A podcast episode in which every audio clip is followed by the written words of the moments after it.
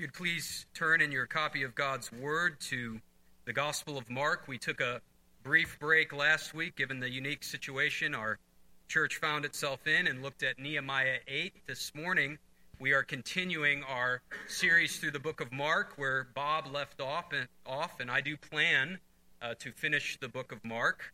And uh, we find ourselves this morning in Mark chapter nine. Mark chapter nine. Uh, I apologize, your bulletin says that uh, we will be reading from Mark chapter nine, thirty-eight through forty-two. Uh, I was wrestling with whether or not verse forty-two belonged to the passage we are reading. I was back and forth and came to the conclusion it did, and then the bulletins were printed, and then I came to a different conclusion. I came to the conclusion that most of your English translations actually have it right, and verse forty-one is where the passage ends.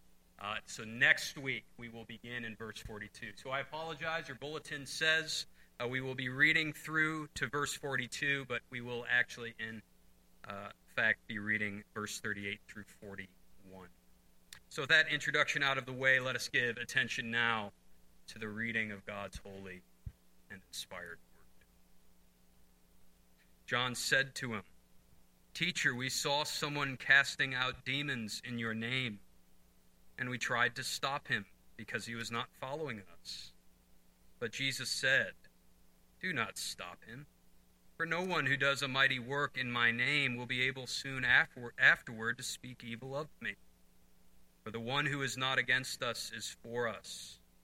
For truly I say to you, whoever gives you a cup of water to drink, because you belong to Christ, will by no means lose his reward. The grass withers and the flower fades, but the word of our Lord will stand forever." Would you bow your head with me in a word of prayer? Our Father in heaven, we come before your holy word in full recognition that it is your word that is like a two-edged sword that cuts your people to the quick. Cuts us down deep into the very marrows of our soul. And so, oh Father, I do pray that each and every one of us here this morning would give full attention to it and to its proclamation. And I pray, oh Father, that you would be with me as I seek to proclaim your word and take that which is consistent with it and use it to penetrate the hearts of your saints and change us from one degree of glory to another. And do this for the sake of your Son, our holy Savior, Jesus Christ, in whose name we pray now. Amen. What does a citizen in Christ's kingdom look like? What does one who belongs to Jesus Christ look like? What we have seen over the last several weeks in the book of Mark is that the disciples of Jesus are quite ignorant when it comes to the answer to that question. We saw back in chapter eight, verse thirty-four through thirty-eight, Jesus had to inform the crowd and his disciples what it meant to be a follower of Christ. It meant picking up your cross and following him. It entails suffering for the kingdom of God. And we know the reason why Jesus had to give that explanation was because it came on the heels of Peter rebuking Jesus when Jesus told Peter and the disciples that he must die in Jerusalem. Through Peter, we saw that the disciples understood citizens of God's kingdom to be ones who are mighty and who conquer through might and brawn, not through picking up their own cross. And we saw in the previous passage a few weeks back in chapter nine, verse thirty-three through thirty-seven, that the disciples were discussing who was the greatest among the twelve. Again, the disciples displaying an ignorance of what a true follower of Christ looks like. They were filled with pride, having their eyes set on their achievement and their place within the inner circle, within the twelve. And again, Jesus must, must teach them a lesson. You will recall he takes a child and he holds that child in his arm, demonstrating to the disciples that it is not those who are prideful that the kingdom of God is for, but it is for those who are humble and have childlike trust in Christ as a child trusts in their parent. And here again, we see the disciples' ignorance in what a Christian ought to look like. And we see it here represented by the disciple John. Verse thirty-eight, John says to Jesus, "Teacher, we saw someone casting out demons in your name, and we tried to stop him because he was not following us." Once again, we see the disciples now through John as the representative of all the twelve, showing their pride. Because a man is not a follower of the inner circle. Because a man is not a follower of the twelve, and he is casting out demons, John and the other disciples rebuke him. Again, showing that these disciples are struggling with their pride. Essentially saying that this man didn't belong to Christ because he didn't belong to the camp of the disciples. And once again, Jesus is forced to give these ignorant disciples a lesson in what it means to be a follower of Jesus Christ. And so what I want us to do for the remainder of our time this morning is look at three characteristics that this passage shows us of what it means to be a true follower of Christ. First, I want us to see that followers of Christ are foolish Christ, uh, foolish sinners. Second, I want us to see that followers of Christ are believers. And third, I want us to see us see that followers of Christ are simple. Foolish sinners, believers, and simple. So first, followers of Christ are foolish sinners. It's fascinating that here John, and it's very interesting that here John is the one that is depicted as the fool.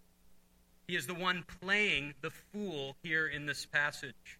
Back in chapter eight, it was Peter that played the fool by rebuking Jesus when Jesus told them that he must die in Jerusalem. And we will see in chapter ten, in the next chapter, James along with John will play the fool when they request from Jesus to sit at his right hand and at his left hand in glory.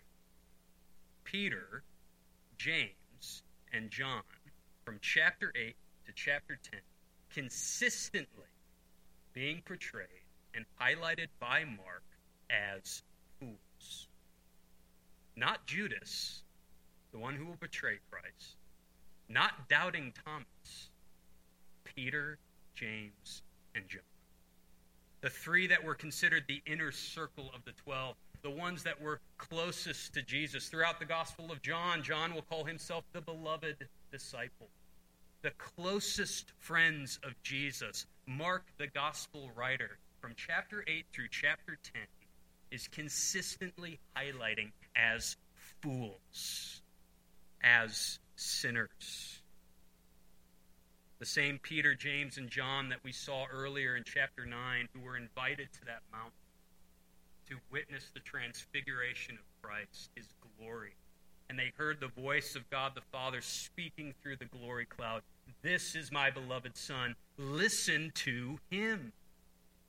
That same Peter, James, and John depicted time and time again as fools.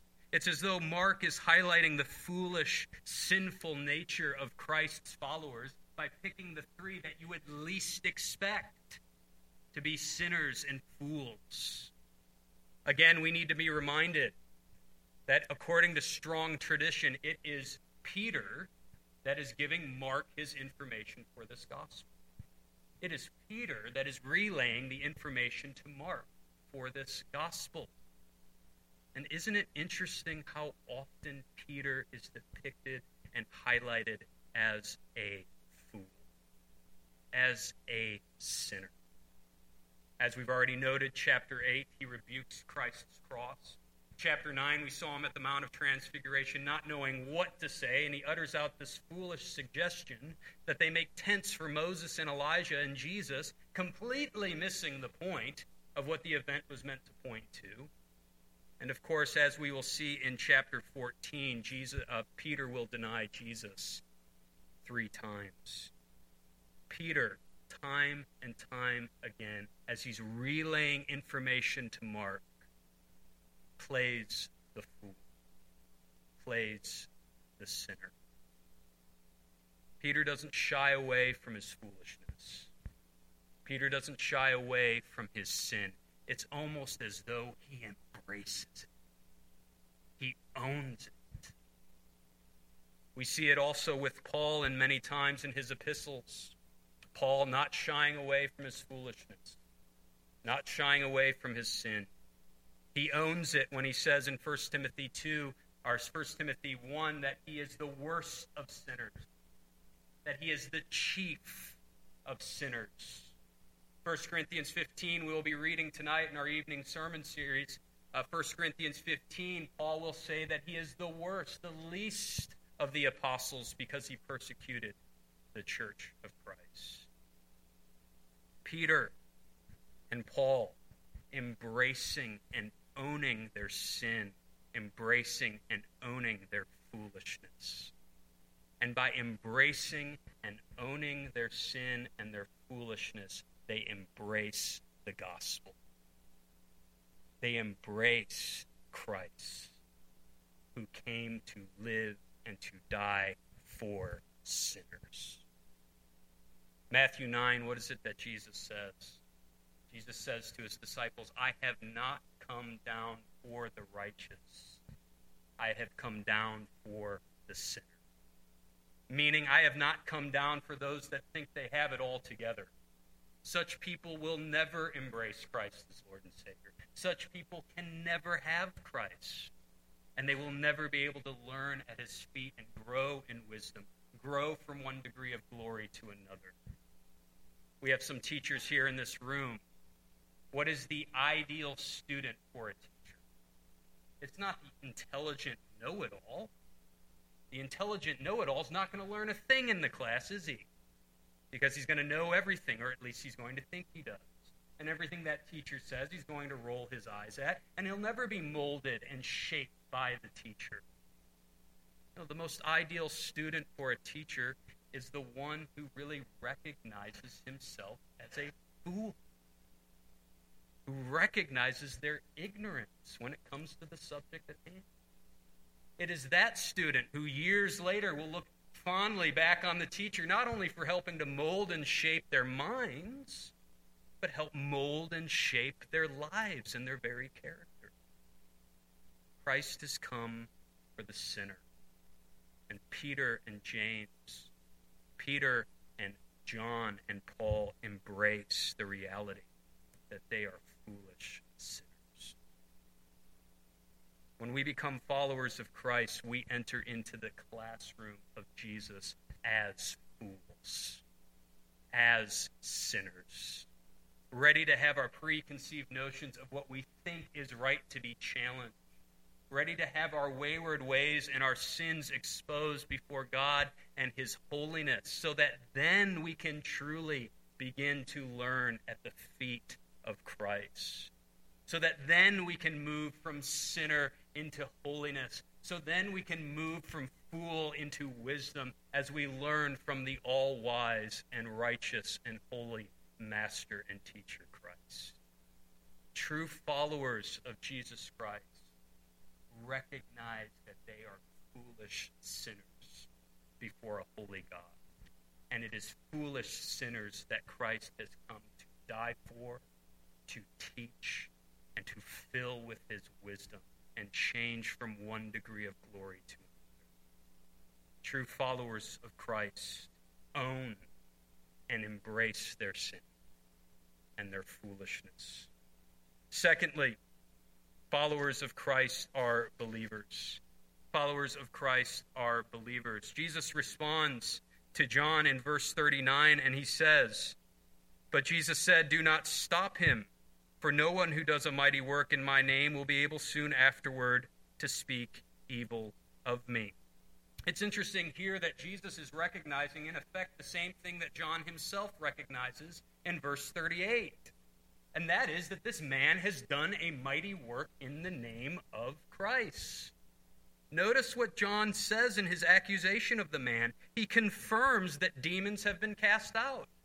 There once were demons, and now there are not. You see the foolishness, the perversity of sin and pride in that statement?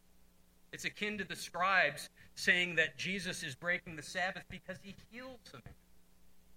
Here is John so filled with pride that even in the statement and the accusation, he confesses and confirms that demons have been cast out. There is perversity in pride. There is stupidity in sin. These demons aren't being cast out by some magical spell, by the power of the individual himself. This isn't some grand illusion that is taking place before their eyes. They are being cast out by the power of Christ. To invoke the name of someone when you do something is to attribute the act and the power to that name that you have invoked. So when he does this mighty work and casts out demons in the name of Christ, he is attributing the power to Christ. He is opposing evil in the name of Christ. Now, we have to see that there is a particular sting here for these disciples here. If you recall earlier in chapter nine, these same disciples tried to cast out an unclean spirit, but they were unable to. And here you have this no-name, this one that is not a follower of theirs, able to cast out demons. It must have really been a big hit on the pride of these disciples. And do you recall what the conclusion of Jesus was earlier in chapter nine when the disciples were unable to cast out the demon? "O faithless generation, how long must I endure with you?" Here is a no-name. Here is one who is not a follower of the twelve, who seems to have more faith than the twelve themselves in his ability to cast out. Now we know that in other places in Scripture, there are those who claim to do mighty works in the name of Christ, but we get a very different conclusion from Jesus. Jesus saying that they in fact do not belong to him. Matthew seven, verse twenty-one through twenty-three, Jesus says, "Not everyone who says to me, 'Lord, Lord,' will be able to enter the kingdom of heaven, but the one who does the will of my Father in heaven. On that day many will say to me, 'Lord, Lord, did we not prophesy in your name and do many mighty works in your name?' And then I will declare to them, 'I never knew you. Depart from me, you workers of lawlessness.'"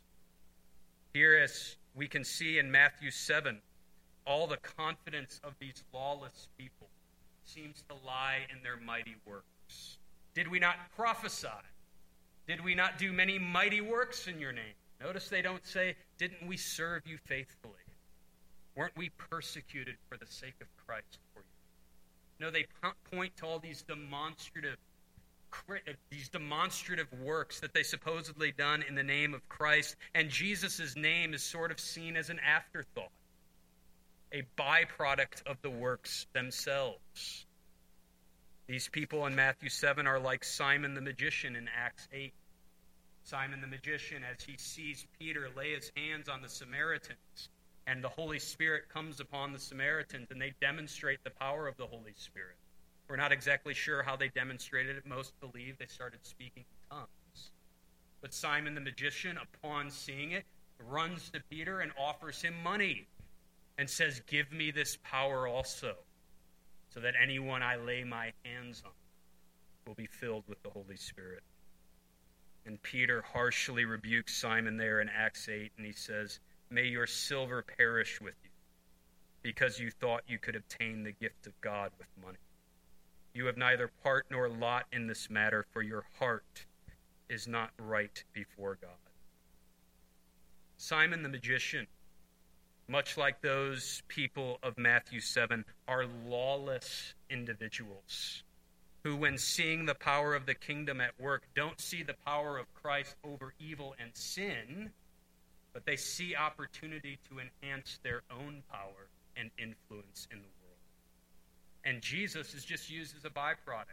If he can be used to gain power and influence, then sure, they'll grab Jesus. He's no different than Muhammad. If Muhammad could gain them power, then they would do so.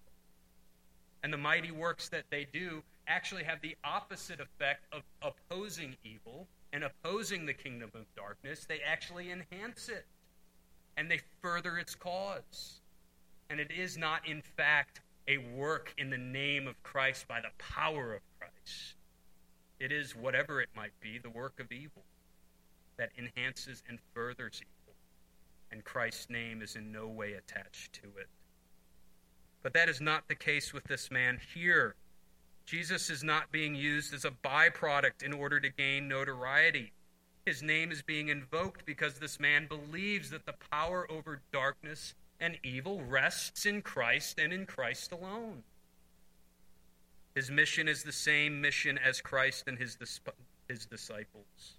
Oppose evil in the name of the one who has the power to destroy it. So Jesus can say in verse forty, "For the one who is not against us is for us." There is, I believe, here in Jesus' words, Jesus preparing these Jewish disciples for the mission that Christ will send them out on when Christ resurrects and ascends into heaven. When Christ resurrects and ascends into heaven, he sends these Jewish disciples to go be missionaries, proclaimers of the gospel to the Gentiles, whose nickname among the Jewish people was dirty dogs. Here Jesus is training his disciples to embrace those who fight for the cause of Christ, those who grab hold of Christ by faith, whether they be of the twelve, whether they be Jewish or Gentile, male or female, slave or free. All those who grab hold of Christ by faith are to be seen as fellow comrades and soldiers for Christ and soldiers against the evil one. The great preacher of the First Great Awakening in the eighteenth century, George Whitefield, wrote a letter to another famous preacher, a name you probably all know, John Wesley. George Whitefield was a staunch Calvinist who held to Reformed theology, and Wesley was really in many ways a staunch Arminian and rejected many of the principles of the Reformation. And in this letter that Whitefield writes to Wesley, he is essentially pleading for Wesley to embrace the Reformed faith. He is pleading with Wesley to come back to the Reformed tradition that he had abandoned. As you read the letter, and you can read the letter, just Google Whitefield's letter to Wesley. Uh, you can get it on Google, I'm sure. As you read this letter, you can almost see the tears of Whitefield as he is writing this letter. He is anguished. He is burdened by the fact that his dear friend has left the Reformed faith. But despite Whitefield's pleas, Wesley never was convinced, and he never ended up embracing Reformation theology. And in many ways, it crushed Whitefield. And once, after a particular sermon Whitefield uh, gave, a follower of Whitefield's came up to him and he said, "Mister Whitefield, we won't see Mister Wesley in heaven, will we?" To which Whitefield replied, "Yes, you are right. We won't see him in heaven. He will be so close to the throne of God, and we will be so far away that we won't be able to see him." Despite Whitefield's strong disagreements over doctrine with Wesley, what he saw in John Wesley was a man who loved and believed in Jesus Christ and who committed his life to fighting for his cause. I think really what Whitefield represents is something that is so often lost today. Today in the church, you really get one of two extremes. One extreme is doctrine really doesn't matter. Your theological stance doesn't matter. You should just throw doctrine out because all it does is create divisiveness and division within the church. All that matters is that we love Jesus. I'm not quite sure how you know how to love Jesus without doctrine, but that is a very popular notion in the church today. But the other extreme is that my doctrine is so pure, my doctrine is so spot on, that if anyone doesn't belong to me and to my camp, they must not be a Christian. But what we see with Whitefield is a biblical balance. Whitefield has a strong and passionate belief in the importance of doctrine. but yet at the same time a love for all those who profess Christ and seek to live for his glory. Ian Murray, writing on Whitfield's stance toward Wesley, says this: "Error must be opposed even when held by fellow members of Christ. But if that opposition cannot coexist with a true love for all the saints and a longing for their spiritual prosperity, then it does not glorify God nor promote the edification of the church." What Whitefield saw in Wesley, despite his theological misgivings, was a man that loved and believed in Christ. So that at the end of the day, Wesley was not one who was against Whitefield. He was one that was for him, because he was for Christ. Brothers and sisters, we are in a church, we are in a denomination that takes doctrine very, very seriously, as we should. Scripture commands it. We are to take doctrine seriously. But might we never, ever be so puffed up and arrogant as to think that us and our camp are the ultimate determiner of who is in and who is out. Yes, take doctrine seriously. But we should be able, as we are debating, as we are discussing in love with our fellow brothers and sisters in Christ, areas of disagreement, we should be able to have the wisdom to discern those who are the true followers of Christ as they practice the fruit of the Spirit. Revelation five tells us there will be believers from every tribe, nation, and tongue bowing down and worshiping Christ who were believers. Something tells me they're not all going to have the label Reformed and Calvinist. And so that should help us, as we do, rigorously defend our doctrines, at the same time extending our love for our fellow comrades and soldiers in the faith who seek to oppose evil and fight for Christ. Lastly and thirdly, followers of Christ are to be simple. Followers of Christ are to be simple. Verse forty-one, Jesus says, "For truly I say to you, whoever gives you a cup of water to drink because you belong to Christ will by no means lose his reward." Notice that after speaking about one who casts out demons, Jesus now speaks of one who does the seemingly insignificant task of giving water. And he seems to put the two on par with each other. Casting out demons and fetching water. It fits so well with the scene that we have here. Remember, as Jesus is talking here, he still has this child in his embrace. He still has this little child as a visual reminder to the disciples that one who belongs to Christ is not a proud man, but a humble one with a childlike trust in Christ. And with childlike trust comes reward for childlike good works. Go get me a cup of water. Those that belong to Christ are simple, and there is no act too humble, too menial, too insignificant. But notice what this simple task is done for. It is not done in a vacuum. It's not walking down the street, putting some coins in a homeless man's cup and saying, "God will reward me." Notice what Jesus says. Whoever gives you a cup to drink because you belong to Christ. What Jesus has in sight is simple good works done for the people of God, for the church of Jesus Christ. Breaking down chairs, setting up tables for fellowship meals on Sunday, doing meals, asking people how they're doing, how I can pray for you, calling your brothers and sisters in Christ and seeing how they're doing. There is no task too insignificant for a saint of Christ's church to partake in. Jesus sees the grand activities. Jesus sees the one activities that make us say, "Wow, but at the same time, he speaks in the same breath of those activities that are so menial and seemingly insignificant as fetching water. He places them side by side. Christ in his kingdom is pleased to use the grand, the casting out of demons, and the fetching of water for the purpose of advancing his kingdom and building up his church that the gates of hell will never prevail against.